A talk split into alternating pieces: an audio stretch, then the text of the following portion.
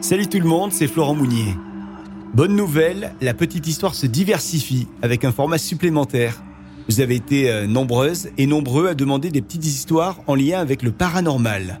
On a donc euh, imaginé, avec le réalisateur de ce podcast, Sébastien Girard, un format supplémentaire. Si vous aimez les histoires mystérieuses et étranges, rendez-vous désormais avec la petite histoire du paranormal. Un épisode par mois, le 15 de chaque mois, et ça se passe sur cette chaîne de la petite histoire. Alors si vous aimez euh, vous faire peur, bah vous savez ce qu'il vous reste à faire.